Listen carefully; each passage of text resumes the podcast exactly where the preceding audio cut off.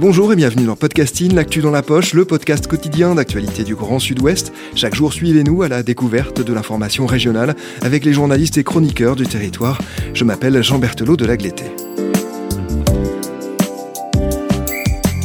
En cette semaine de vacances, Podcasting vous emmène à la découverte de certains fromages du Sud-Ouest. Comment sont-ils fabriqués, par qui, mais surtout, que racontent-ils de leur territoire, des femmes et des hommes qui le composent Cette série s'appelle Fromagine, elle est signée Mathilde Debar.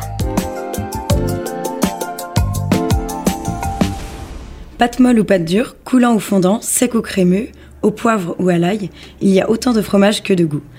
Mais justement, qu'est-ce qui les rend si différents les uns des autres? Pourquoi ces particularités? Pourquoi ces particularismes même? Que disent-ils, ces patrimoines de notre région? Toutes ces questions, nous les avons posées à des professionnels de l'alimentation et des producteurs. Et je vous emmène avec moi pour commencer mon tour des fromages néo-aquitains au Clos Mazanger, à Monet, non loin de Pau. Ici, Christian Lombard m'accueille chez lui autour d'un café. Christian Lombard, bonjour. Bonjour Mathilde. Vous êtes fromager, vigneron et passionné par la gastronomie. En 2015, vous avez créé le fromage au bouchon. Comment est né ce fromage?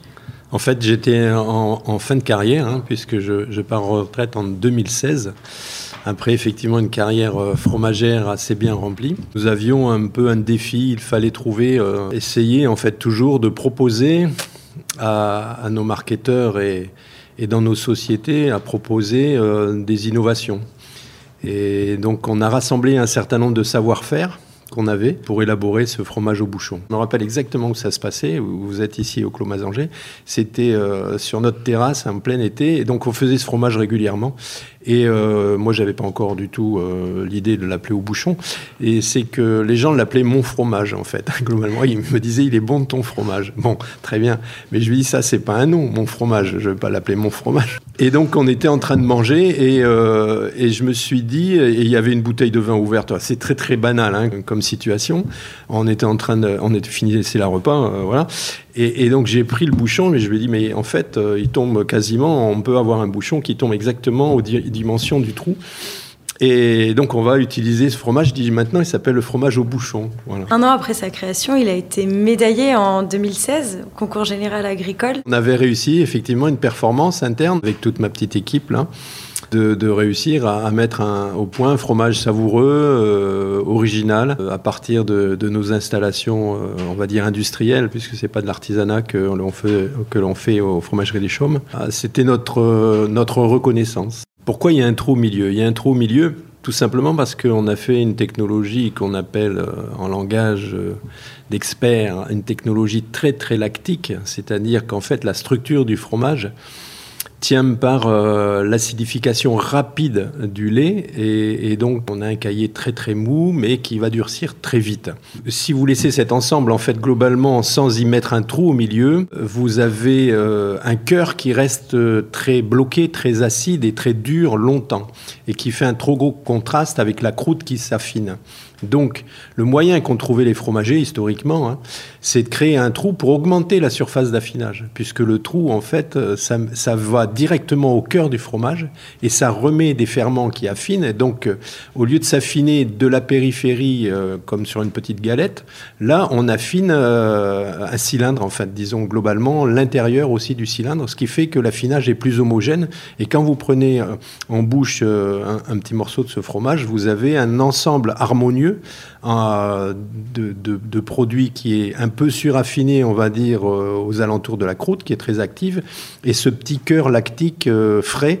Euh, et il fallait trouver l'équilibre entre ce cœur qui a une texture à la fois un peu ferme, qui tient la structure du fromage, quoi. Et puis, voilà, c'est ce mélange en bouche qu'il faut réussir.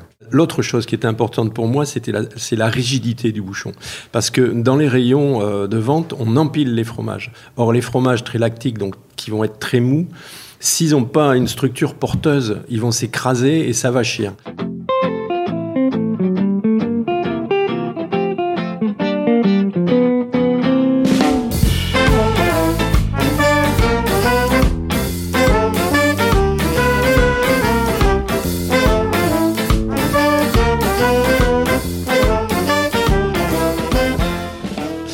Fait, on l'appelait au bouchon parce que dans ma petite équipe, on avait des velléités des fois d'être meilleur que le marketing.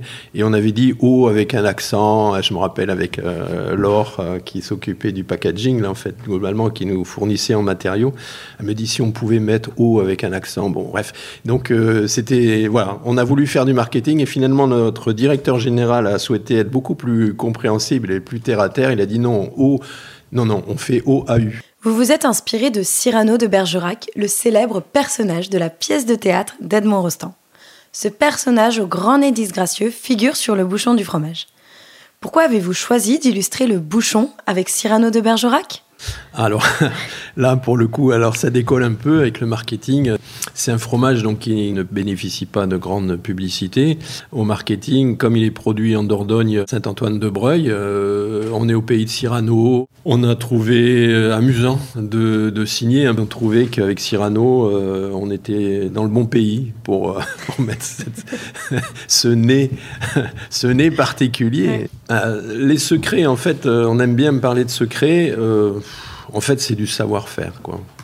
Et il y a une grande expertise euh, aux, fromageries des Chaumes, et notamment à Saint-Antoine-de-Breuil. Il y a une grosse culture fromagère. Il y avait déjà une très très belle connaissance euh, sur d'autres productions et un équipement adéquat pour faire des, fromages, euh, comme je vous ai dit tout à l'heure, de type lactique. Et il y a également une très très grosse culture aux fromageries des Chaumes de tout ce qui est ferment d'affinage.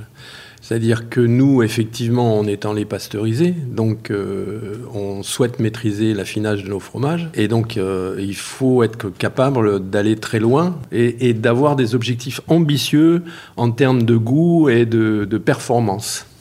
Et donc au final, ça crée un fromage frais, plutôt coulant, qui ressemble. À Alors, pas trop coulant, mais plutôt frais, euh, très onctueux, on va dire. Hein, voilà. Euh, et, normalement, quand il est au top, avec ce léger cœur lactique euh, qui permet justement d'avoir un plaisir en bouche, quoi.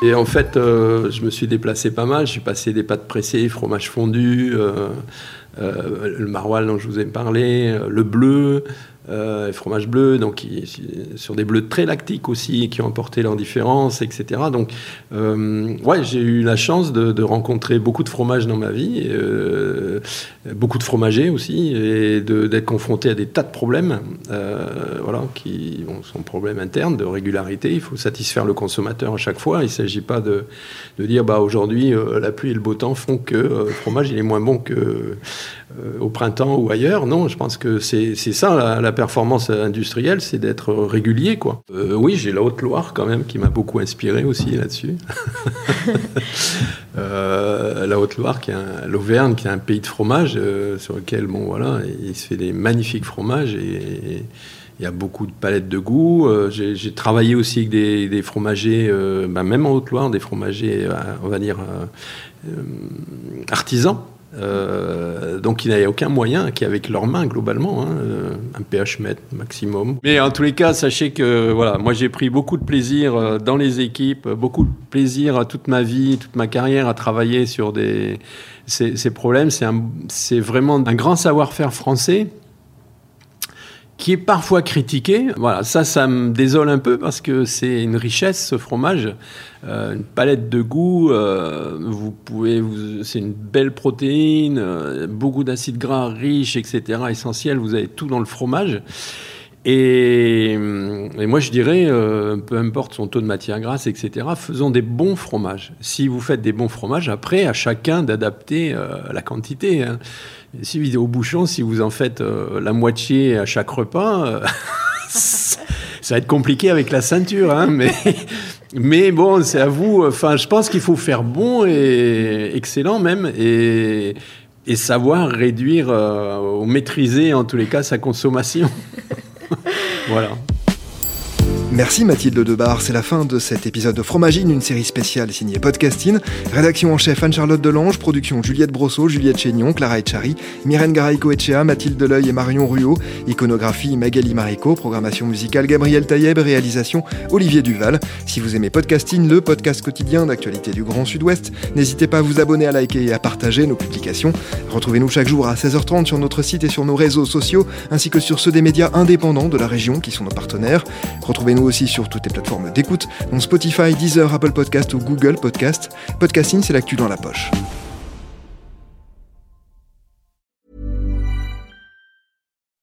When you make decisions for your company, you look for the no-brainers. If you have a lot of mailing to do, stamps.com is the ultimate no-brainer. Use the stamps.com mobile app to mail everything you need to keep your business running with up to 89% off USPS and UPS. Make the same no-brainer decision as over 1 million other businesses with stamps.com. Use code program for a special offer. That's stamps.com, code program.